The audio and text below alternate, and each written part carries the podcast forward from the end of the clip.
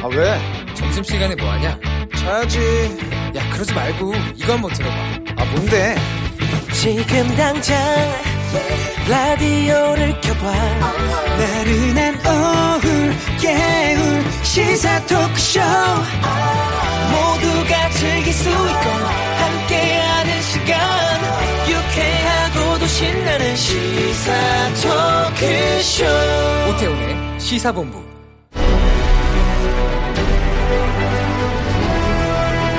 김철민의 본부 뉴스.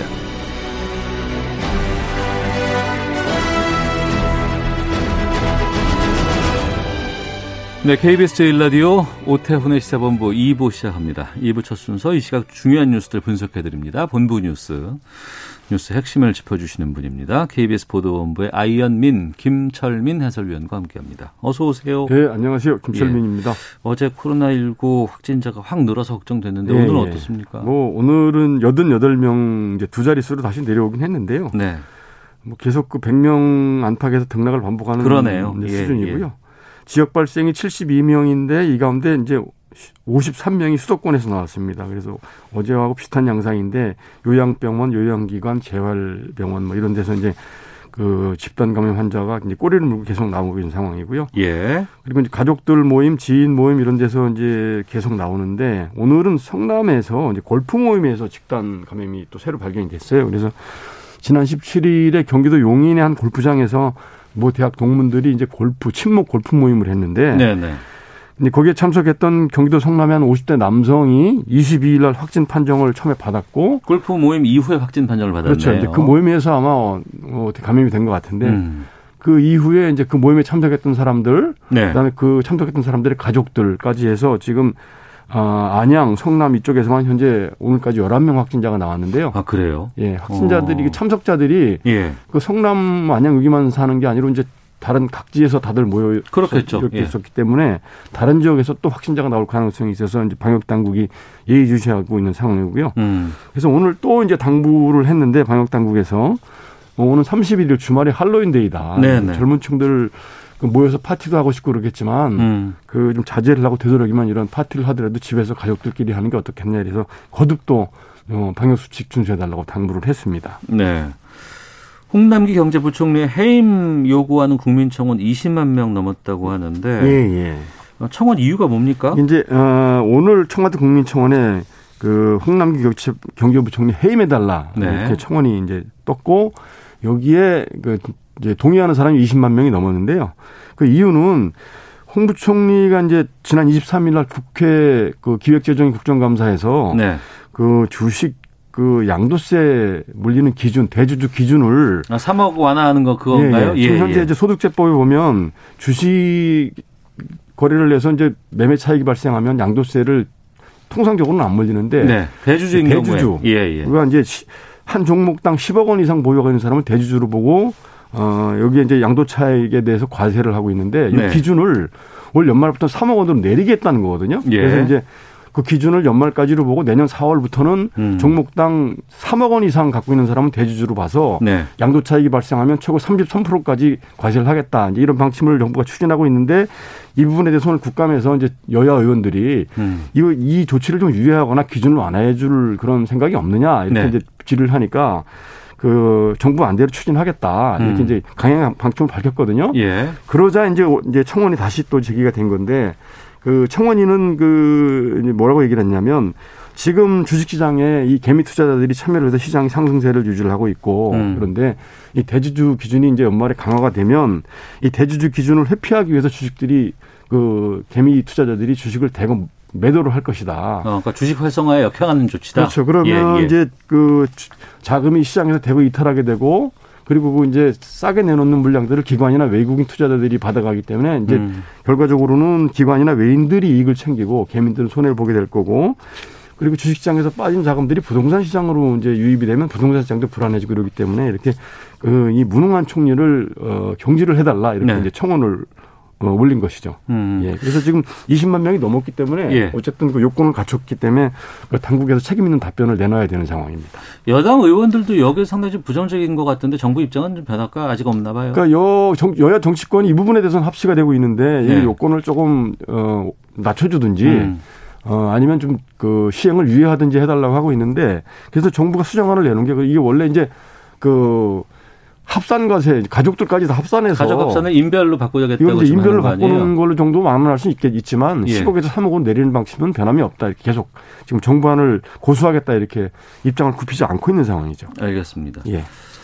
어, 정세균 총리가 조두순 출소 앞두고 철저하게 준비해라 이런 당부를 내렸다고요. 예, 조두순 이제 십이 년 전에 범죄를 저질른 이제 아동 성폭행범이죠. 그래서 출소 예정일이 십이월 십삼일입니다. 이제 네. 사십일 정도 남았는데 출소를 앞두고 지금 피해자하고 그 지역 주민들이 굉장히 불안해하고 있기 때문에 그 모든 수단을 다 활용을 해서 철저히 준비를 해라. 특히 음. 이제 그 재발 위험성이 높은 이런 성범죄자들을 잘 관리할 수 있도록 그 법적인 근거도 필요하고 그다음에 보호관찰 인력도 증원해야 되고 이러기 때문에 국회에서 관련 입법도 만들어줘야 되고 관련 예산도 통과를 시켜줘야 되기 때문에 그 국회가 좀 빨리 이런 걸 해줬으면 좋겠다 이렇게 요청을 했고요. 예. 그리고 이제 그 사회 우리 이제 일반 사회에는 그 피해자는 그 가족들에게 오히려 지나친 관심을 보이는 것은 오히려 그 피해자들을 더 힘들게 하는 거니까 이런 세심한 배려를 부탁한다 이렇게 당부를 했습니다. 알겠습니다. 예.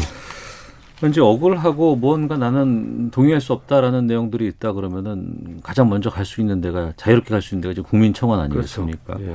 일종의 신문과 같은 역할을 하고 있죠. 예. 근데 예. 국민청원에 글이 하나 또 올라왔다고 하는데 갖고 오셨어요. 백신 예. 접종 후에 숨진 그 인천의 고등학생 예. 십칠세였나요? 그, 그렇죠. 열일곱살 고등학생이 예. 이제 얼마 전에 독감 백신 맞고 이틀 후에 이제 잠을 자다가 사망한 사건이 있었죠. 근데 형이 청원을 올렸다고요? 예, 굉장히 억울하다고 올린 건데요. 이제 국가 국립과학수사연구원이 최근에 그러면 사연을 밝히기 위해서 부검을 했는데, 네네. 공식적으로 발표를 했죠. 예. 이, 이 고교 고교생의 사망 원인과 백신은 관련이, 관련이 없다. 없다라고 예, 단정을 했어요. 해서 결론을 내렸고, 네. 그 다음에 이제 그 이 고교생 위장에서 그 치사량의 아질산염이 검출이 됐다고 그래요. 그래서 경찰은 이게 극단적인 선택이 아니냐 이렇게 이제 이런 방안에 무게를 놓고 이제 조사를 지금 계속 하고 있는데 네. 이 부분에 대해서 그 이제 형이라는 분이 이제 청원을 올렸는데 억울하다. 죽을. 아, 당시 뉴스에서는 그 독감 백신과 그 사망의 연관성은 없다라고 얘기를 했고 그러면 어떤 이유 때문에 그랬냐고 해서 그때 다른 어, 보도는 없었거든요. 예, 예. 그렇지 않았는데 예. 경찰 쪽에서 이제 극, 극단적인 선택에 무게를 두고 조사를 하고 하고 있는 것에 대해서 그리고 예. 위장 내에서 그 아질산염이 사 그램 검출됐다고 그럽니다. 근데 예, 치사량이라고 예. 하는데 그래서 이제 극단적인 선택이 아니냐 이렇게 경찰은 보고 있는데 음. 이 부분에 대해서 이제 이 고등학생의 형이라는 분이 어 이 그 동생은 성적도 전교 상위권에 속하고 이미 대학 입시도 이미 다 맞춰서 스트레스나 네. 이런 뭐 압박감이 거의 없는 상황이었다. 음. 그렇기 때문에 극단적인 선택을 할 이유가 없기, 없다. 네. 동생의 억울함을 좀 풀어달라 이렇게 호소를 했습니다. 음, 알겠습니다. 하나만 짧게 보겠습니다. 예, 예. 어, 강경화 외교부 장관에 대해서 유승준 어, 스티브 유. 예, 예. 그렇죠. 예. 스티브 유죠. 예, 예 그렇죠. 영구 입국 금지는 인권 침해라고 얘기했다고요? 어제 강경화 장관이 이제 국감에 출석을 해서 네. 가수 유승준 씨에 대해서 이제 대법원 승소 판결 이후에도 또 비자 발급을 거부한 거에 대해서 어떻게 묻느냐 이렇게 어떻게 생각하느냐 물으니까 그 재차 검토를 해봤더니 비자 발급 불허 결정이 적절했다 이렇게 네. 언급을 했거든요.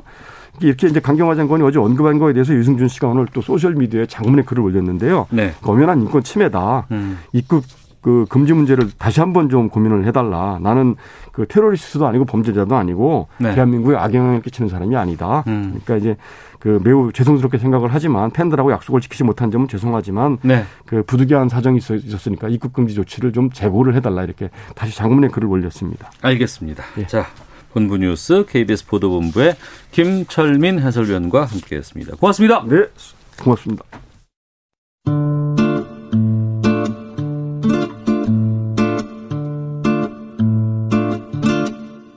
오태훈의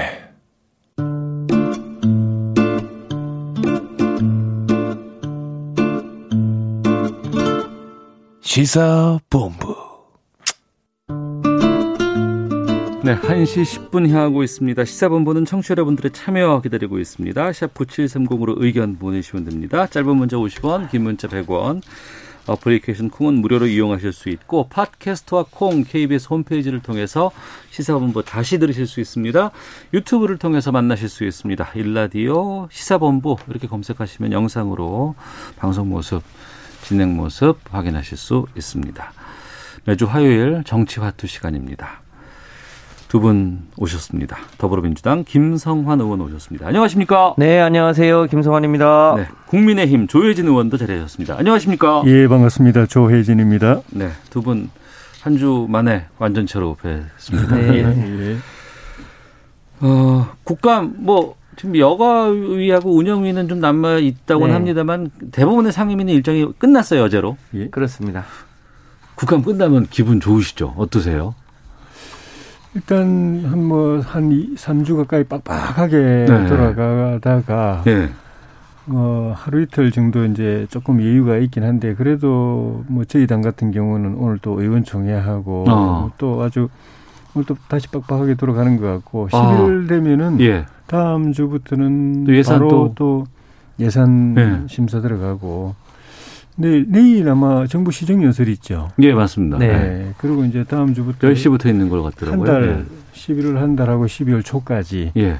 한 달 조금 넘게 이제 예산심의 또 법안심사도 그 시간이 같이 이루어지기 때문에. 어. 하여튼 연말까지는 여유가 별로 없을 것 같습니다. 아.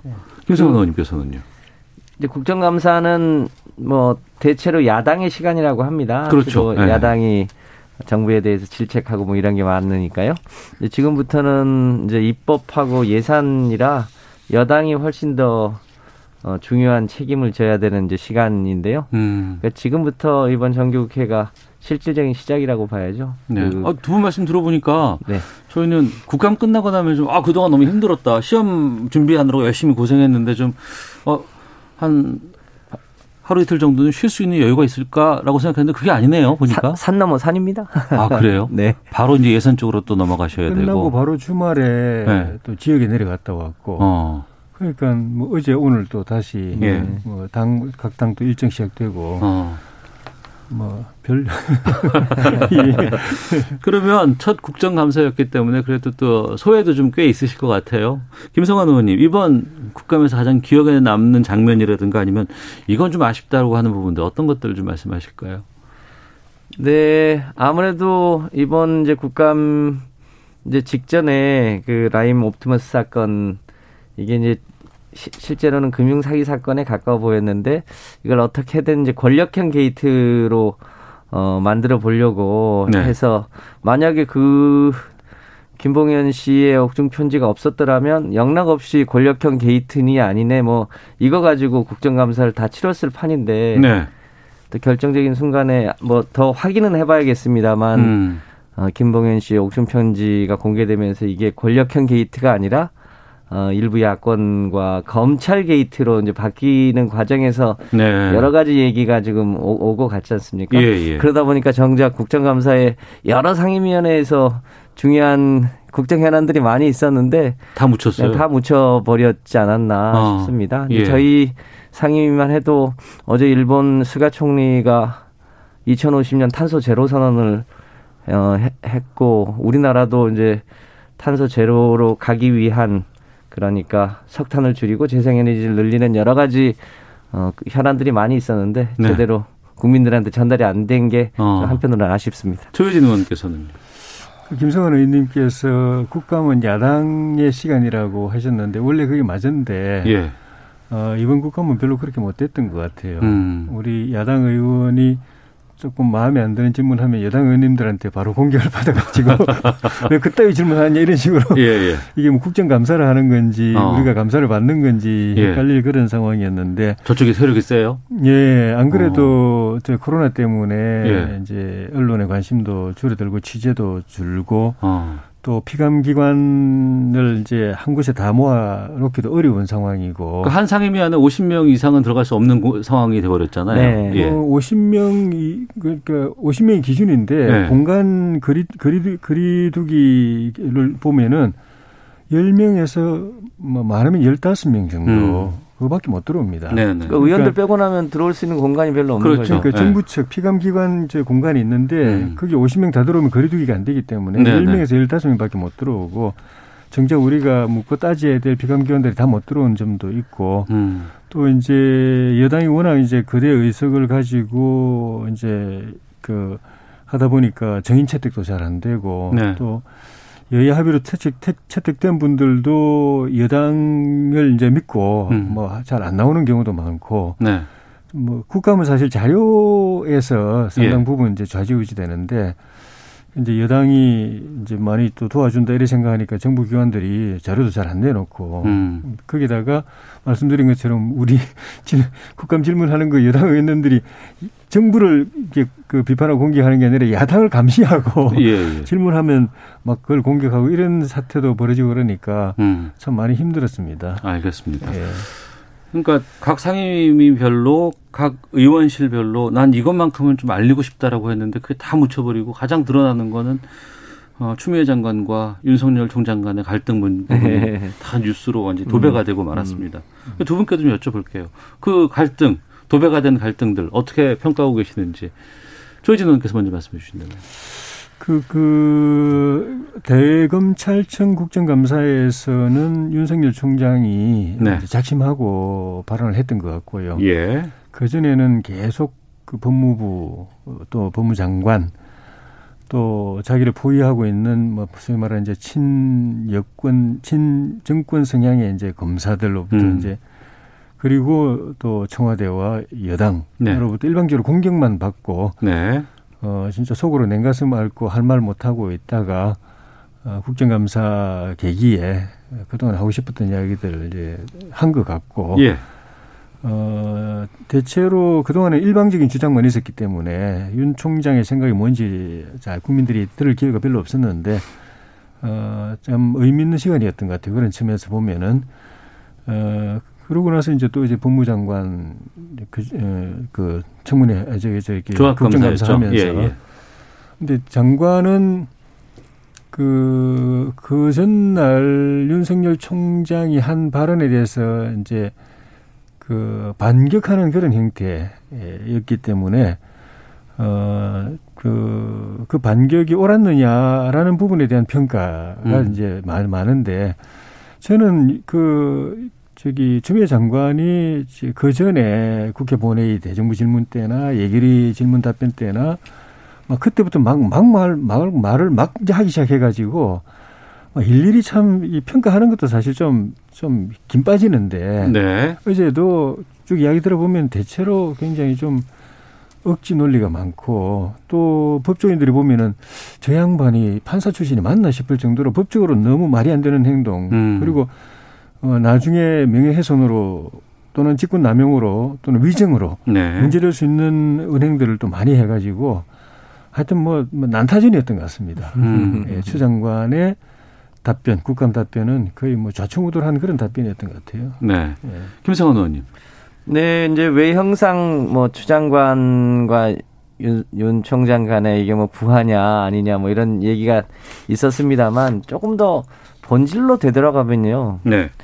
우리 사회가 헌법 십일 조에 모든 국민은 법 앞에 평등하다고는 헌법상 되어 있는데 사실상 유전 무죄요, 무전 유죄가 계속돼 왔고 자세히 들여다보니까 그 핵심에 소위 기소와 수사를 독점하고 있는 어, 무소불위의 검찰 권력이 누군가는 봐주면서 돈을 벌고 누군가는 탈탈 털거나 조작해서 감옥에 보내는 이, 이 관행을 끊지 않으면 안 되겠구나라고 하는 게 검찰개혁의 핵심이잖아요. 네. 그런데 이미 검찰은 상당한 기득권을 가지고 있고 어, 현 정부 들어서 그 검찰의 기득권을 검찰개혁을 통해서 해결하려고 하니까 이 검찰과 일부 야당과 보수 언론은 그것을 지키려고 했고 그것을 이제 개혁하려고 하는 어, 문재인 정부와 조국 장관과 추미애 장관 간의 이 갈등이 그 과정에서 네. 어, 이제 표출되는 거죠. 음. 그 본질 면에서 보면 우리 사회가 왜 공수처를 만들어야 되는지 어, 검경 수사권 조정을 통해서 기소와 수사권을 독점하고 있는 검찰의 권력을 어떻게 조정해야 되는지가 이런 과정에서 조금씩 계속 드러나고 있는 것 같아요. 네. 유시민 이사장을 무리하게 죄를 씌우려고 했다거나 음. 최근에 어, 강기정 실제로 돈 받지도 않은 사람을 어떻게든 어, 엮어 넣어서 검찰 이 게이트로 만들려고 권력형 게이트로 만들려고 했던 이런 검찰 일부 검찰이겠죠. 그런 네. 무리한 것이 이번 이번에 적나라하게 드러나지 않았나. 음. 이 문제를 바로잡는 게 지금 이 논란의 본질이다. 저는 그렇게 봅니다. 네. 그러면 조혜진 의원께는 이 질문 드리고 김성환 의원께는 다른 질문 들어보겠습니다. 윤 총장 향후 거취에 대해서 국민의힘과 연계된 질문들이 꽤 많이 나오고 있습니다. 그리고 지금으로서는 뚜렷한 야권의 대권 후보가 보이질 않는데 검찰청 앞에 화환이 뭐 이백 개가 있대요. 응원한다 뭐 이런 얘기들도 많이 들리기도 하고. 지금 국민의힘에서는 윤 총장의 거취에 대해서 어떻게 전망하고 보시고 어, 조혜진 의원께서는 어떻게 전망하십니까? 그 검찰청 앞에 화환이 그렇게 많이 놓인 거는 그 민심을 반영한 부분이 있다고 생각이 듭니다. 네. 어, 심지어 윤 총장의 국감장 발언을 듣고 네. 전국의 검사들이 그동안에 사실 속이 병이 들었는데 가슴이 병이 들었는데 음. 어, 말도 안 되는 일을 보고 있으면서도 할 말도 못하고 네. 검찰이 완전히 무너지는 걸 이제 그대로 보고 있으면서 속병이 들었는데 음. 시원하게 해줬다. 검사들도 그런 이야기를 했는데 밖에 있는 국민들은 더 그랬을 겁니다. 그게 네. 이제 반영이 됐다고 보여지는데 그게 이제 김성환 의원님 말씀하신 검찰의 오랜 폐단이었던 무전 유죄, 유전 무죄, 돈 있는 사람 빠져나가고 돈 없는 사람은 이제 죄를 이제 지고 네. 한 것들은 어느 정도 이제 개선이 됐는데 그보다 더 큰 게 무권 유죄, 유권 무죄. 권력 편에 있으면 죄도 다 덮여지고 어. 또 권력으로 검사들을 쫙 이제 하수인을 깔아놓으니까 그 검사들이 방어 방어를 해줘가지고 권력 쪽에 그 사건은 대충 덮거나 축소해주고. 네. 그 반대편에 있는 사람들은 권력이 없는 권력에서 소외된 사람들은 탈탈 털리고 음. 하는 그런 것을 이제 그게 이제 더 큰 문제로 부각이 됐는데 네. 윤 총장이 그런 점에 있어서는 확실하다. 시원하다. 권력에 눈치 보지 않는다. 아, 예, 예. 심지어 뭐 자기 목을 내걸고라도 박근혜 대통령 때도 그랬었고 음. 지금 문재인 정부에서도 그랬는데 그동안에 이제 손발이 잘려가지고 실물 총장으로 있어가지고 모두가 권력을 견제해야 될 검찰 기능이 죽어가고 있는 것에 대해서 답답했는데 네. 그, 그 국감장에서라도 그래도 속 시원하게 음. 말해준 거라고 생각이 들고 네. 이후에는 정치를 그러면. 하고 말고 하는 문제는 예. 어, 본인이 이번에 봉사하겠다 그랬거든요. 예, 그렇게 예. 한 것이 이제 해석의 예, 여지를 남겨가지고 내년 칠월에 아마 임기가 끝나죠. 예. 임기는 어, 지키지 않을까 싶은데 그 뒤에 이제 가봐야 될 일인데 어. 그때까지 우리 당의 후보들이 어느 정도 이제 부상이 되고 경쟁력을 갖출 것인가도 예. 또 변수고 또 그때 본인이 정치를 선택할 것인가 하는 것도 이제 문제인데 어. 저는 여든 야든 간에 예. 어, 윤 총장이 검찰총장으로 있을 동안에는 정치적으로 논란하지 않았으면 좋겠습니다. 아, 괜히 뭐 이렇게 뭐 연관시킨다거나. 우리, 우리 편이 예, 예. 아니라고 해서 막 그냥 흠집을 내도 안 되고 음. 우리하고 좀 가까운 것 같다고 해가지고 막 띄우고 뭐 우리 편처럼 하고 뭐 이렇게 하는 것도 저는 그건 아니라고 보고 네. 검찰총장의 엄정한 지위를 보호하고 지켜줘야 된다는 측면에서 보면 그거는 뭐 바른 행동이 아니라고 봅니다. 음. 그래서 어, 어, 정치적으로 중립적으로 독립적으로 자기 소임을 다 할 수 있도록 네. 어, 배려해 주는 것이 음. 낫다. 알겠습니다. 네. 이번에 법사위에서는 뭐 법무부와 이제 검찰 쪽만 상당히 지금 집중되어 있었는데 상당히 또 중요한 국감이 있었어요. 법사위에. 그 음. 월성 일 호기 관련해서 최재형 감사원장도 어제 종합국감에 출석을 했었거든요. 네. 네. 지금 보면은 정확하게 정책에 대해서는 감사 결과가 판단되지는 않았지만 경제성에서 상당히 문제가 있었다, 오류가 있었다라는 감사 결과가 나왔습니다. 여기에 대해서 이제 민주당 쪽에서는 계속해서 최재형 감사원장에게 여러 가지 입장도 묻고 했는데 이 부분에 대해서 김성환 의원께 좀 여쭤볼게요. 어떻게 보고 계십니까? 그러니까 이제 경제성과 안전성, 주민 수용성 이게 다 연결되어 있는 문제인데요. 네. 그 두 가지 문제는 들여다보질 못했다는 거거든요. 그러니까 폐쇄와 관련해서 여러 가지 종합적인 걸 검토를 예. 했었어야 되는데. 못했는데 어. 사실은 박근혜 정부 때도 제일 먼저 우리나라 원전 중에 멈춘 게 고리 일 호기인데요. 예. 고리 일 호기는 어, 객관적으로도 경제성이 충분했음에도 불구하고 어, 그 인근의 부산 주민들의 일종의 불안감 때문에 음. 멈췄거든요. 예. 그때만 해도 아무 문제 제기를 하진 않았습니다. 당시에 지금 야당이 여당이었고 우리가 야당이었는데 당시 야당 의원들도 다 멈추라고 했고 어, 우리 여당은 당연히 이제 어, 그 위험성을 진작 주장을 했으니까 저희도 이제 찬성을 해서 당시에는 아무 문제가 안 됐던 거죠.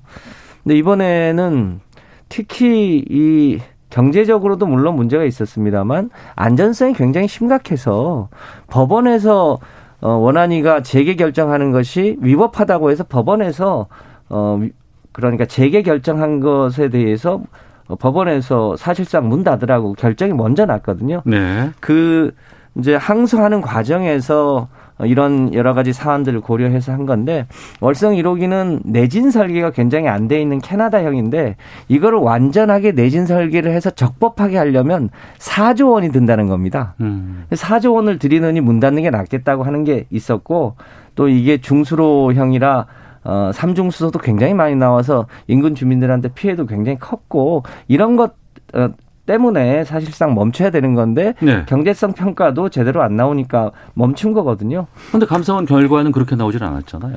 그 경제성 평가라고 하는 게 음. 이제 원전 가동률을 몇 퍼센트로 하느냐에 따라서 다른데 네. 그 최근 오 년간 실제로 한 오십 퍼센트밖에 어, 가동을 못했던 거거든요. 그런데 그걸 평균 육십 퍼센트로 놓고 경제성 평가를 한 거예요. 음. 경제성 평가를 팔십 퍼센트로 할 거냐, 그러니까 가동률입니다. 육십으로 할 거냐, 사십으로 할 거냐에 따라서 다 달라지는 건데요. 그 현재 가동률을 놓고 평가를 한 거죠. 네. 다만 원안이 안 해도 그렇고 산업이 안 해도 그렇고 원전을 계속 가, 가동하자고 하는 어, 그런 주장을 갖고 계신 분들이 계세요. 그런 분들 입장에서 보면은 이 월성 일 호기를 계속 돌려야 한국의 음. 원자력이 계속 살아갈 수 있기 때문에 여러 가지 주장을 한 거죠. 근데 그게 이 감사원 과정에서 어, 문제가 되는데 종합적으로 특히 월성 인근의 울산 주민들의 안전 문제나 네. 주민들의 수용성 문제나 음. 이런 걸 종합해 보면 어. 박근혜 정부 때도 고리 일 호기 그때 그때는 다 찬성하셨던 분들이 알겠습니다. 지금에 와서는 반대하는 그래서 그때는 맞고 지금은 틀리다고 하는 내로남불이 이번 과정에서 드러나서 실제로는 저희 상임위원회에서는 큰 쟁점이 되지는 않았습니다. 알겠습니다. 자, 더불어민주당의 김성환 의원, 국민의힘 조혜진 의원과 함께 정치 이슈들 어, 다퉈보는 시간입니다. 정치와 또 함께하고 있는데요. 이제 국감 마치고 나면 어, 이번 주부터 벌써 이제 공수처를 어떻게 출범할 것이냐 이 부분에 대한 이야기를 뜨겁습니다. 앞서서 두 분께서 이제 예산도 활동도 얘기를 하셨습니다만 주로 언론에서 이제 이 부분에 지금 집중할 수밖에 없는데 국민의힘이 그동안 미뤄왔던 두 분의 어, 추천위원을 추천하셨어요? 예, 오늘 예, 오늘 아마 발표를 하는 걸로 되어 있었습니다. 예, 어제 내정됐고 예. 오늘 이제 추천을 하신 것으로 알고 있는데. 예. 어, 두 후보에 대해서 좀 추천 이유를 좀 말씀해 주시죠. 어, 공수처장에 대한 국민들의 관심은 딱 하나입니다. 예. 어, 정치적으로 독립해서 중립적으로 권력 비리를 수사할 수 있는 사람이 되는 것. 네. 그게 이제 정부 여당이 공수처를 만든 명분이기도 하고 네. 어, 내용적으로 보면 그게 아니었기 때문에 작년 말에 우리 당이 그런 식의 공수처법은 이거는 어 저기 바른 공수처가 아니다. 권력의 네. 또 다른 하수인 더 어 더 저 하수인 노릇을 더 할 사람 할 그런 기관을 만드는 것이기 때문에 네. 내용 공수처법의 내용을 바로 어, 만들어 가지고 통과시켜야 된다 해서 반대했는데 그냥 일방적으로 밀어붙였는데 밀어붙이면서 그때도 명분이 네. 권력형 비리를 수사할 수 있는 음. 기구다 해서 네. 만들었기 때문에 그 핵심은 공, 그 책임자인 공수처장이 독립적 중립적으로 권력의 눈치 보지 않고 어, 대통령과 최고 권력은 대통령이고 그 주변 실세 측근들이고 그다음에 뭐 국회의원들 또 각 권력기관들인데 그걸 이제 수사할 수 있는 사람이어야 되고 그런 사람이 또 수사 실무를 담당할 검사들 수사관들을 또 임명할 텐데 네. 어, 그래서 검사 수사관들도 정치적으로 독립적이고 중립적인 사람들 권력을 눈치 안 보고 수사할 수 있는 수사 검사 수사관들로 조직을 만들 수 있는 사람 네. 그런 사람을 이제 처장을 뽑는 것이 이제 국민들의 최고의 희망사항이고 여당의, 여당이 주장한 것도 맞은데 그런 사람을 골라내는 일에 음.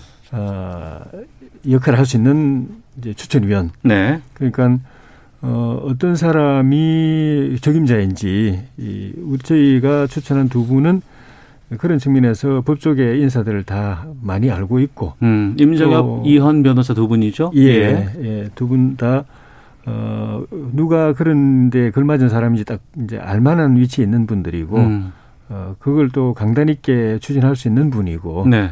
또 여당이 이 겉으로는 그렇게 말했지만 실제로는 결국 이제 그 권력의 말 잘 듣는 음. 에, 그런 사람으로 앉으려고 할 때, 네. 그거를 이제 제대로 견제해낼 수 있는 분들로 음. 판단했기 때문에 네. 추천했습니다. 알겠습니다. 그런데 예. 이제 여당 쪽에서는 여러 말들이 좀 많이 있는 것으로 알고 있습니다. 음. 저희가 그 얘기는 김성환 의원께 헤드라인 뉴스 듣고 교통정보 기상청 확인하고 와서 다시 좀 여쭙는 시간 갖도록 하겠습니다. 잠시만 좀 기다려주세요. 네. 예.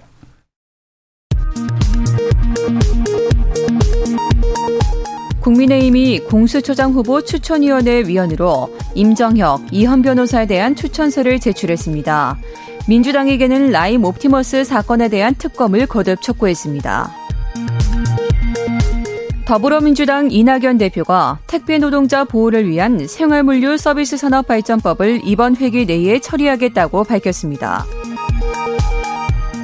코로나십구 충격으로 상반기 역성장을 기록했던 한국 경제가 삼 분기에 일 점 구 퍼센트 성장률을 기록했습니다. 수출이 자동차와 반도체를 중심으로 증가했고 민간 소비는 감소했습니다. 고 이건희 삼성그룹 회장이 쓰러진 이후 지난 육 년간 이 회장 일가가 받은 배당금이 삼조 원에 육박해 세 배 이상 증가한 것으로 나타났습니다. 대한의사협회와 대한전공의협의회 등 의료계가 의대생들의 국가고시 재응시 문제를 논의하기 위해 오늘 정부와 대화에 나섭니다. 지금까지 헤드라인 뉴스 정원나였습니다. 이어서 기상청의 강혜종 씨 연결합니다. 네, 먼저 미세먼지 정보입니다. 초미세먼지 농도가 서울 등 서쪽 지역으로 광범위하게 나쁨 단계를 보이고 있습니다. 광주도 한 시간 평균 삼십구 마이크로그램, 서울도 오십일 마이크로그램이고 대구 육십일 마이크로그램 등 영남 일부 지역의 농도도 높습니다. 오늘 대부분 지역의 공기가 탁하겠고요. 내일도 중부지방은 오전에 나쁨 단계 이어가겠습니다. 오후나 밤에도 남부 지역의 대기질이 좋지 않겠습니다. 오늘 전국이 대체로 맑다가 밤부터 구름이 많이 끼겠습니다. 비슷한 날씨와 기온이 반복되고 있는데요. 오늘 낮 최고 기온 서울과 대전 이십 도 등 십팔 도에서 이십이 도의 분포로 대부분 지방 이십 도 이상입니다. 아침 기온은 영도에서 십 도 안팎, 그러니까 일교차가 십 도에서 십오 도 가까이 나는 셈입니다. 건강 관리에 유의하셔야겠고요. 모레 아침에는 북서쪽에서 유입된 찬 공기의 영향으로 아침 기온이 오 도 이하로 뚝 떨어지겠습니다. 바람까지 강하게 불어서 이 체감온도 감안하면 상당히 추울 걸로 예상됩니다. 서울의 아침 최저 기온 모레 사 도로 예상되고 이날 새벽에 내륙을 중심으로 서리가 내리거나 산지 쪽에 얼음이 어는 곳도 있겠습니다. 각별한 주의가 필요하겠습니다. 현재 영동지방 지방과 제주 산지에 건조특보 발효 중입니다. 대기가 매우 건조한 상태입니다. 지금 서울의 기온은 십구 점 삼 도입니다. 날씨 정보였고요. 다음은 이 시각 교통 상황 알아보겠습니다. 케이비에스 교통정보센터의 김민희 씨입니다. 네, 도로 위로 사고가 잇따르고 있습니다. 부산 울산고속도로 부산 쪽으로 장안 부근에서는 사고가 났는데요. 삼 차로와 갓길에서 화물차 화재 사고를 처리하고 있는 만큼 주의해서 지나셔야겠습니다. 평택 제천고속도로 평택 쪽으로 송탄 부근에서도 사고가 나면서 삼 차로가 막혀 있습니다. 부근으로 속도 많이 떨어져 있습니다. 수도권 제일 순환고속도로 판교에서 구리 쪽으로 강일 부근에서도 사고가 났는데요. 사 차로를 막고 처리 작업을 하고 있어서 하남분기점부터 속도 많이 떨어져 있습니다. 이후 이후 일산에서 판교 쪽으로는 서운분기점에서 송내 사이로 정체입니다. 서울시내 강변북로 구리 쪽으로는 난지나들목에서 서강대교 사이와 또 마포대교부터 작업을 하고 있는 동작대교 부근까지 정체고요. 더 가서 동호대교 부근에서는 사고가 났습니다. 삼 차로를 막고 처리 작업을 하고 있어서 반포대교부터 정체입니다. 케이비에스 교통정보센터였습니다.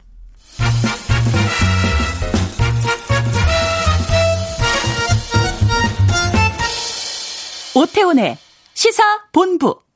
네, 정치와트 돌아왔습니다. 더불어민주당 김성환 의원, 국민의힘 조혜진 의원과 함께합니다. 조혜진 의원께서 임정엽, 이헌 어, 변호사 두 후보 추천 이유 말씀해 주셨습니다. 근데 여당에서는 이 지금 그 공수처장을 추천하기 위해선 네. 일곱 명의 추천위원 가운데 여섯 명의 동의가 있어야 대통령한테 추천할 수 있는 그렇습니다. 자격이 생기거든요. 네. 이 두 분이 반대를 하면은 추천을 할 수가 없고 네. 계속 반대를 하면 이 공전되는 거 아니냐라는 지적들도 꽤 나오고 있는 것 같아요. 김성환 의원님. 예. 공수처 출범이 원래 법적으로 칠월 달까지였잖아요. 칠월 십오일이었습니다. 네. 그런데 예. 어, 이 공수처장 후보 추천위원회 추천을 야당이 계속 일종의 헌재 판결이 날 때까지는 기다려달, 뭐 기다려야 되는 거 아니냐라고 하는 핑계를 대고 여태껏 끌어왔던 거죠. 네. 이 소위 일 단계 지연 전술로 보여집니다. 공수처 출범 자체를 야당은 어, 사실상 반대하는 거니까요. 어, 그런데 이제 저희가 더 이상 이제 기다릴 수 없다. 만약에 야당이 계속 추천하지 않으면 별도의 법률을 통해서 공수처장을 추천해서 공수처를 출범시키겠다고 하니까 이제 뒤늦게 마지못해서 후보 추천을 한 건데 지금 얘기하신 대로 지금 사실상 야당 후보에게 비토권이 있다는 거죠. 네. 계속 반대를 하면 사실상 후보 추천을 못하니까요. 그 저희 당에서는 소위 이 단계 지연 전술을 피울 가능성이 높다고 보고 있습니다. 네. 저희는 그 이 단계 지연 전술을 통해서 어, 계속 비토권을 행사할 경우에는 어, 물론 당연히 이제 공수처장은 어, 중립적인 인사가 되어야 하는 게 전제겠습니다만 네. 비토권을 계속 행사할 경우에는 음. 또 불가피하게 그 현행 규정이 갖고 있는 모순을 바로잡아야 되는 건 아니냐 이런 네. 마음을 갖고 지금 임하고 있습니다. 음. 제발 야당 쪽에서 침대 축구를 좀 안 해주셨으면 네. 어, 감사하겠다는 생각입니다. 네. 이 부분에 대해서는 이 정치화투에서 앞으로 십일월, 십이월까지 계속해서 논의가 지금 될 것 같아요. 여러 가지 얘기가 네. 나올 것 같습니다. 계속해서 그때 또 여쭤보도록 하겠습니다. 자, 정치화투 좀 여러 정치 이슈들 좀 다뤄보도록 하겠습니다. 국민의힘 김종인 비대위원장이 박정희 전 대통령 사십일주기 추도식에 참석을 했습니다. 근데 이 자리에서 일부 보수 지지자들이 김종인 위원장을 향해서 잇따라 비난을 쏟아냈다고 해서 좀 상당히 곤혹스러운 자리가 됐다고 합니다. 최근에 김종인 위원장과 관련해서는 여러 가지 좀 이런 흔들린다 아니면은 좀 분위기가 좀 심상치 않다라는 얘기들 많이 나오거든요. 조혜진 의원님 진짜 그렇습니까? 아무래도 어, 초기에 이제 여러 저 의미 있는 아젠다들을 던지고. 네. 그래서 뭐 일각에서는 좀비 상태라고까지 했던 우리 당이 네. 생기를 얻게 되고 활력이 생기고 음. 어, 활발한 이제 활동의 모습을 보여주고 또 그러다 보니까 언론의 주목도 받게 되고 네. 국민들도 관심이 돌아오게 되고 여론 지지율도 상당히 올라가고 네.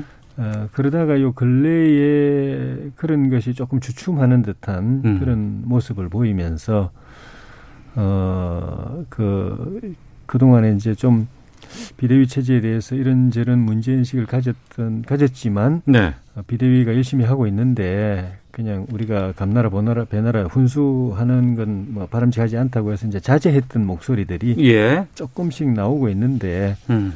그렇다고 해서 비대위 자체를 부정하는 건 아니고, 아니고, 어, 어떻게 하든지 다시 비대위 체제에서 당이 한 번 더 업그레이드 하려면은 이 음. 시기에 뭔가 좀 분위기 전환이 필요하다. 예.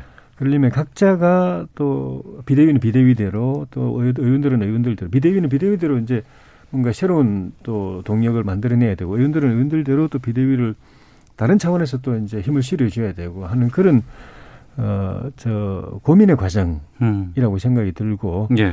그, 박정희 대통령 추도식에서 있었던 사건은 우리 비대위나 김종인 위원장이 갖고 있는 고민을 그대로 보여준다고 생각이 드는데, 네. 뭐, 거기서 뭐, 빨갱이니, 뭐, 뭐, 뭡니까, 뭐, 이 자리 왜 왔니, 이렇게 말하는 분들은 극단적인 분들이기 때문에, 음. 그런 분들 목소리는 사실 뭐, 크게 고민스러운 부분이 아닌데 네. 보수를 버리고 뭐 어떻게 나라를 구하겠다는 이야기냐 이런 어. 목소리는 예, 예.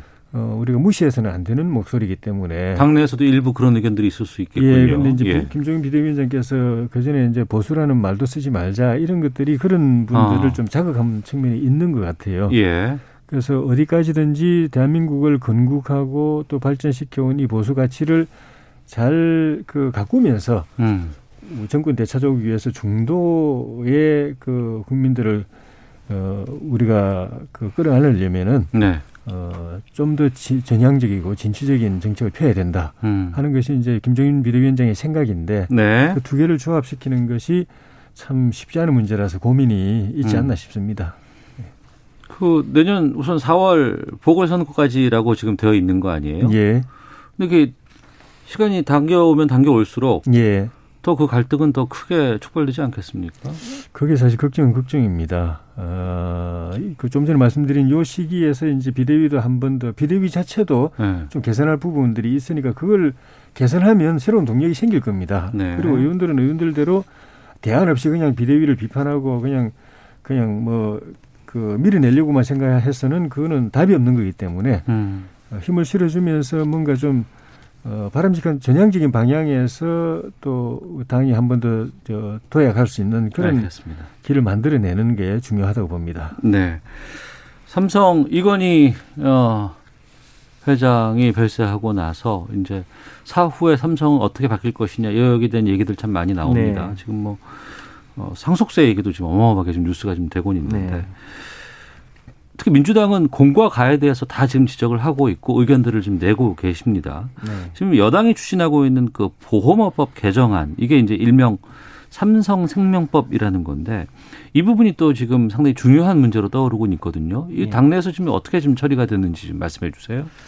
네, 지금 저희 당이 이번 정기국회에 어, 소위 공정거래 삼 법을 어, 반드시 처리하겠다는 이제 생각을 가지고 있고요.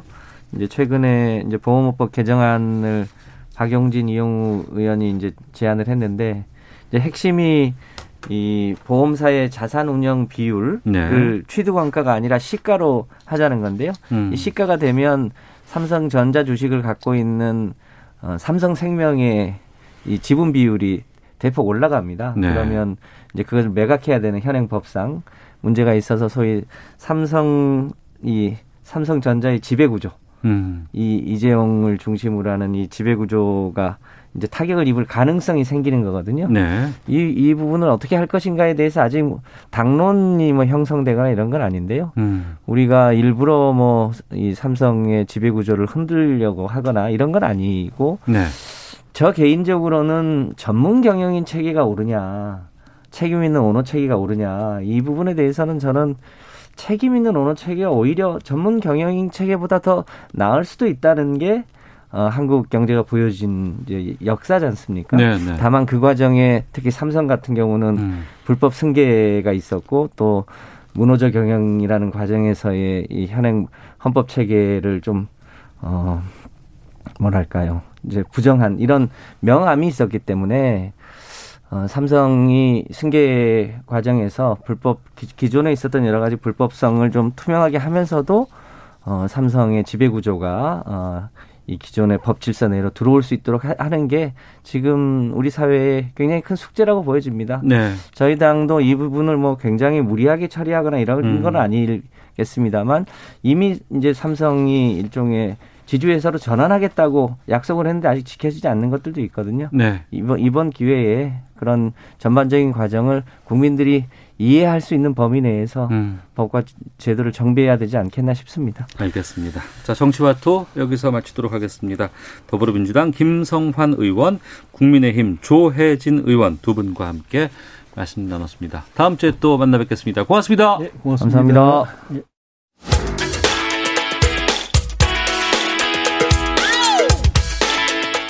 오태훈의 시사본부는 여러분의 소중한 의견을 기다립니다.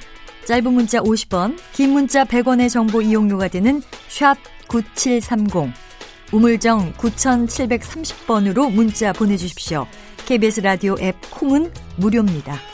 케이비에스 라디오 오태훈의 시사본부. 지금 여러분은 대한민국 라디오 유일의 점심 시사 프로그램을 듣고 계십니다. 자동차의 모든 것을 알아보는 시간입니다. 권용주의 차차차 오토타임즈 권용주 편집위원과 함께하겠습니다. 어서 오세요. 네, 안녕하세요. 손은 왜 그러셨어요? 아, 중년 아저씨들이 보통 이제 휴일에 예. 어, 사람 없는 새벽 시간에 예. 등산을 많이 하죠. 예, 예. 어, 저도 이제 그 불의에 끼었다가 어. 아, 내려오면서 다치셨구나. 어, 잠시 아. 발을 헛디뎌서. 알겠습니다. 발을 헛디뎠고 손을 다치셨네요. 예. 그렇죠. 어, 발을 헛디뎠는데 손이 다쳤어요. 알겠습니다. 자, 아, 이거 커요 문제가. 아, 이 심각합니다. 아니 처음에는 그냥 그런 일이 있었어라고 생각했는데 이게 어마어마하게 파장이 커져서 좀 여쭤보겠습니다. 타이어 전문점, 네. 타이어 뱅크라면서요? 그렇죠. 뭐 네, 타이어 뱅크가 되고 있죠. 회사에서 직원이 고의로 부품 휠입니다. 음. 이 휠을 손상시키는 모습이 블랙박스에 찍혔고 또 그러니까 손상을 본인들이 시켜놓고 이거 차 잘못됐으니까 이거 부품 새로 바꿔야 된다. 이렇게 했던 사건이에요. 그러니까 이게 이제 지금 공개가 돼서 논란이 불거졌지만 네. 사실은 이렇게 공개되기 이전에 네. 암암리에 음. 이런 불만들이 계속 제기가 됐던 것도 사실입니다. 네. 뭐 실제 저도 몇 번의 제보를 받았던 적이 있었고 음. 그런데 이제 발단부터 대리점, 좀 얘기해 주세요. 대리점에 네. 타이어를 교체하러 갑니다. 네. 그러면 단순하게 타이어만 교체하면 되잖아요. 뭐 펑크가 났거나 하면 네. 어. 그러면 이제 손님한테 어, 시간이 좀 걸리니까 휴게실에서 잠깐 대기하시죠. 요즘에는 그거 고치는 거, 바꾸는 거, 교환하는 거 잘 안 보게 돼요. 못하게 해요, 또. 그렇죠. 안에서 이제 그럼 편안히 앉아있어 기다리는 네. 거죠. 또 작업에 방해됩니다라고 하시는 분들도 많고. 네, 저는 끝까지 봅니다만. 예, 예. 그래서 어쨌든 안에서 기다리고 있으면 갑자기 불러요. 예. 어, 지금 타이어를, 펑크를 메우려고 봤더니. 예. 어, 사이드월 쪽에, 예. 어, 여기가 좀 찢어져 있네요. 사이드월이라고 하면은 알루미늄 휠이 있고 그렇죠. 타이어 그 연, 연면이죠. 연면과 연, 그 접히 그 맞닿는 부분. 그렇죠. 예, 땅하고는 예. 맞닿지 않고 음. 옆에 보이는 부분. 그렇죠. 거기가 좀 찢어져 있네요라고 하면서 이제 교체를 권합니다. 왜냐면 그 공기가 새버리거든요. 그렇죠. 그리고 예. 거기는 약한 부분이어서 네. 어, 실제로 거기가 손상이 되면 대부분 교체가 권고가 돼요. 네. 그런 경우가 있고 음. 더 나아가서는 이제 휠을 네. 일부러 손상을 시킵니다. 휠에 구멍 났어요. 깨졌어요. 휠을 휘어버리죠. 예, 예. 스패너 같은 걸 이용해서 어. 휠을 휘게 만듭니다. 예. 그런 다음에 어 타이어를 교체하려고 봤더니 휠이 손상이 돼 있네요. 예, 예. 라고 하면서 휠까지 교체를 권고하는 거고 어. 그 장면이 실제로 휠을 손상시키는 장면이 블랙박스에 찍혀서 예. 이게 공개가 된 거죠. 그러니까 자동차를 그냥 타고 다니는 분, 운전하시는 분들은 내 휠이 어떤 상황인지 타이어가 어떤 상황인지 모르고 타는 분들이 상당히 많아요. 그렇죠. 보통 이제 타이어 상태를 볼 때는 언제 보냐? 음. 처음에 이제 주차해놓고, 네네. 어, 차 저기 있네. 차 타러 갈 때 옆에서 보는 거. 그렇죠. 그때 이제 어. 어, 타이어 뭐 괜찮네? 이 정도로 지나가지 예, 예. 아주 자세하게 기억하거나 그러진 않아요. 게다가 이제 휠 같은 경우에 이제 스크래치가 난다거나 여러 가지 흠집이 생겼을 경우에는 어 내가 방지턱을 좀 험하게 넘었나 아니면은 요철 같은 데를 좀 갑자기 갔거나 아니면 옆에 살짝 긁혔나 이 정도로만 이해할 수밖에 없었거든요. 그렇죠. 그런데 이제 흥미로운 건 이 사실이 보도가 되고 네. 공개가 되니까 비슷한 피해를 주장하는 사람들이 계속 쏟아져 나옵니다. 그러니까 어 멀쩡했던 것을 수리하러 갔는데 정작 해당되는 수리보다도 다른 쪽에 일부러 그거를 흠을 만든 거 아니에요? 그렇죠. 예를 들어서 진짜로 문제가 되는 부분이 생겨서 예. 어, 미처 발견하지 못했던 게 발견돼서 교체가 권고되는 거야 뭐 충분히 이해할 수가 있죠. 어, 그럼요. 예. 고의로 손상한다는 게 이게 말이 됩니까? 이거는 사기를 넘어서서 이거는 엄청난 범죄 아니겠습니까? 그렇죠. 그러다 보니까 이제 경찰이 오늘 예. 그 압수수색에 들어갔고 음. 어, 그런데 이제 그 제가 좀 전에 말씀드린 것처럼 비슷한 사례를 경험했다고 하는 사람들이 지금 계속 얘기들을 쏟아내고 있어요. 네. 그렇다면 이게 공개가 된 게 이번 한 건이고 음. 제가 앞서 말씀드린 것처럼 그동안 암암리에 네. 아 이게 뭔가 불만은 있는데 음. 뭐 증거는 없고 네. 특별히 제기하지 않았었던 게 아닌가 음. 이제 그런 얘기들이 계속 흘러나오는 겁니다. 그러니까 이게 타이어 수리만의 문제가 아닌 것이요. 우리가 이제 자동차 경정비를 하거나 네. 아니면 여러 가지 정비 업체에다 맡긴다거나 했을 때 자동차가 뭐 오류가 뜨거나 이렇게 되면 가는데 음. 그거에 대해서 잘 모르잖아요. 모르죠. 소비자들이 그걸 알 길이 별로 없죠. 네. 그... 그러다 보니까 일반 정비에서도 예. 우리가 흔히 말하는 과잉 정비라는 것들이 있어요. 어. 이게 멀쩡한데 네. 뭐가 문제가 있는 것처럼 얘기해서 교체를 하거나 음. 아니면은 이제 정비하는 과정에서 그냥 소비자들은 안에서 기다리잖아요. 네네. 뭐 티비 보거나 휴대폰 하면서 기다리니까 그때 불필요하게 볼트 너트를 많이 풀어놓고 음. 마치 문제가 있는 것처럼 이제 불러서 네. 어, 이건 좀 교체를 하셔야 되겠습니다라고 어. 하는 경우가 많은데 이게 사실은 피해자의 성별로 보면 예. 남자분들보다는 여성분들이 많아요. 그렇죠. 자동차를 잘 모른다고 모름, 생각해서 예. 한번 얘기를 하면 어. 어, 그냥 뭐 당장 타고 다녀야 되니까 뭐 어쩔 수 없잖아요. 뭐 그렇게 해 주시죠. 또 그럴 때 얘기하는 게 항상 그러는 게 뭐 휠 같은 경우 이제 이번에 좀 직접적으로 문제가 됐으니까 차를 어떻게 운전하셨길래 그렇죠. 밸런스가 네. 이렇게 안 맞습니까? 뭐 아니, 이런 경, 얘기를 한다거나. 뭐 여성 운전자가 뭐 다는 아니지만 예, 예. 대부분은 얌전하게 운전하고 다니시거든요. 예, 예. 어, 남성들보다는 상대적으로. 어, 편마모가 상당히 심해졌는데요. 막 이러면서 이거 다시 밸런스 맞춰야 됩니다. 뭐 휠에 문제가 있습니다. 이런 것들 계속 얘기하잖아요. 그리고 어떤 사례가 얘기가 되냐면 어, 바퀴정렬이 잘 안 됐는데요. 예. 어, 편마모가 되는 건 바퀴정렬이 안 된 거예요. 맞습니다. 라고 예. 하고 이제 얼라이먼트를 보죠. 얼라이먼트를 예. 올립니다. 예. 올리는데 여기다가 뭔가 장치를 해가지고 어. 일부러 바퀴가 떨게 만듭니다. 이런 상태로 탔으니 이 차를. 그렇죠. 차가 흔들렸죠. 이렇게 그런 식으로 거죠. 하면서 이제 휠과 타이어, 음. 바퀴정렬까지 어, 다 정비하게 만드는 거죠. 칠사육칠 님, 저도 작년에 타이어 한 개 교체하러 갔다가 한 개 교체하러 갔다가 예. 펑크가 났거나 찢어졌거나 그렇죠. 했을 때 다른 바퀴도 모두 이상이 있다고 해서 한꺼번에 결국 네 개를 다 갈았습니다. 네 개를 사실 바꿀 필요가 없거든요. 그러니까 두 개 두 개 갈아도 되는 것이고. 저는 보통 두 개만 교환합니다. 네네. 왜냐하면 이제 하나만 교환하면 그건 확실히 음. 양쪽에 마모도 차이가 있어서. 예. 어, 같은 바퀴, 같은 쪽에 있는 바퀴 두 개를 교환하고 음. 많이 마모가 된 타이어는 구동축이 아닌 네. 비구동축으로 보내버리죠. 네. 이렇게 보통 하는 게 일반적이에요. 어. 그리고 이번에는 그나마 블랙박스가 있었기 때문에 이걸 확인할 수 있었지. 네. 블랙박스가 없었다 그러면은 그 고의로 훼손한 것에 대한 증거를 잡을 수 없었지 않겠습니까? 근데 정비소 갔을 때 보면 블랙박스 꺼놓는 분들 꽤 계세요. 그래서 이제 그런 얘기가 나오는 거예요. 뭐냐면 일반 정비에서도 혹시나 그런 일이 발생할 수가 있으니 예. 정비가 다 끝난 다음에 블랙박스를 확인을 해봐라. 만약에 예. 블랙박스가 정비하는 시간에 예. 아, 녹화가 안 됐다거나 하면 일부러 꺼놨을 가능성이 있다. 음. 실제로 꺼질 수도 있습니다. 뭐 예를 들어서 네네. 배터리 쪽에 뭔가 전자장치 쪽에 수리를 한다 그러면 아. 배터리 단자를 열어놔야 돼, 빼놔야 된다면 그렇죠. 이때 꺼질 수 있죠. 그런데 예, 예. 그렇지 않고 다른 배터리 음. 부분이 아닌 다른 부분을 수리하는데 블랙박스가 꺼져 있다면 네. 또는 녹화가 안 됐다면 이건 정비하는 사람이 일부러 껐을 가능성이 높으니 음. 다 그런 건 아니지만 네. 아, 상대적으로 과잉 정비를 했을 가능성이 음. 높다. 음. 이렇게 어, 언론이 여론에서 지금 조언들이 많이 올라오고 있습니다. 그러면 제대로 된 수리를 하고 제대로 된 정비를 받을 수 있는 곳을 찾아야 되는데 네.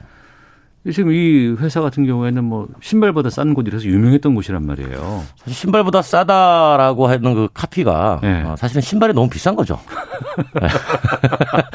신발이 너무 비싸잖아요. 예, 예, 예. 지금. 그렇다고 치고 네. 그건 제화업체가 또, 네. 또 그럴 수 있는 거고. 그러면 어떻게 해야 이런 어, 사고에서 벗어날 수 있을까요, 우리가? 그러니까 이제 사고에서 벗어난다기보다 네.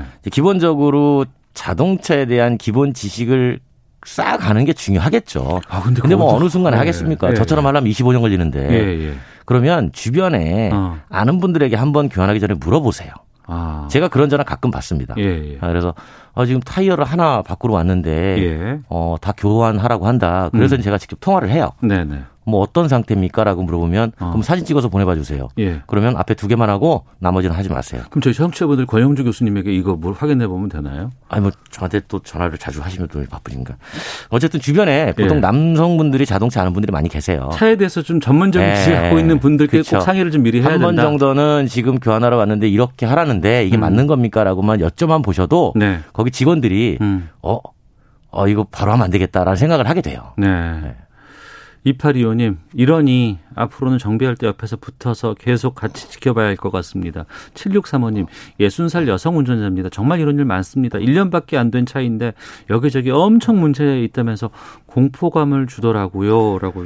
그래서 정비를 받으시면 반드시 정비 내역서를 보관하시고요. 네. 만약에 이게 과잉 정비다 그러면 음. 충분히 보상받을 수 있는 장치들도 있으니까 네.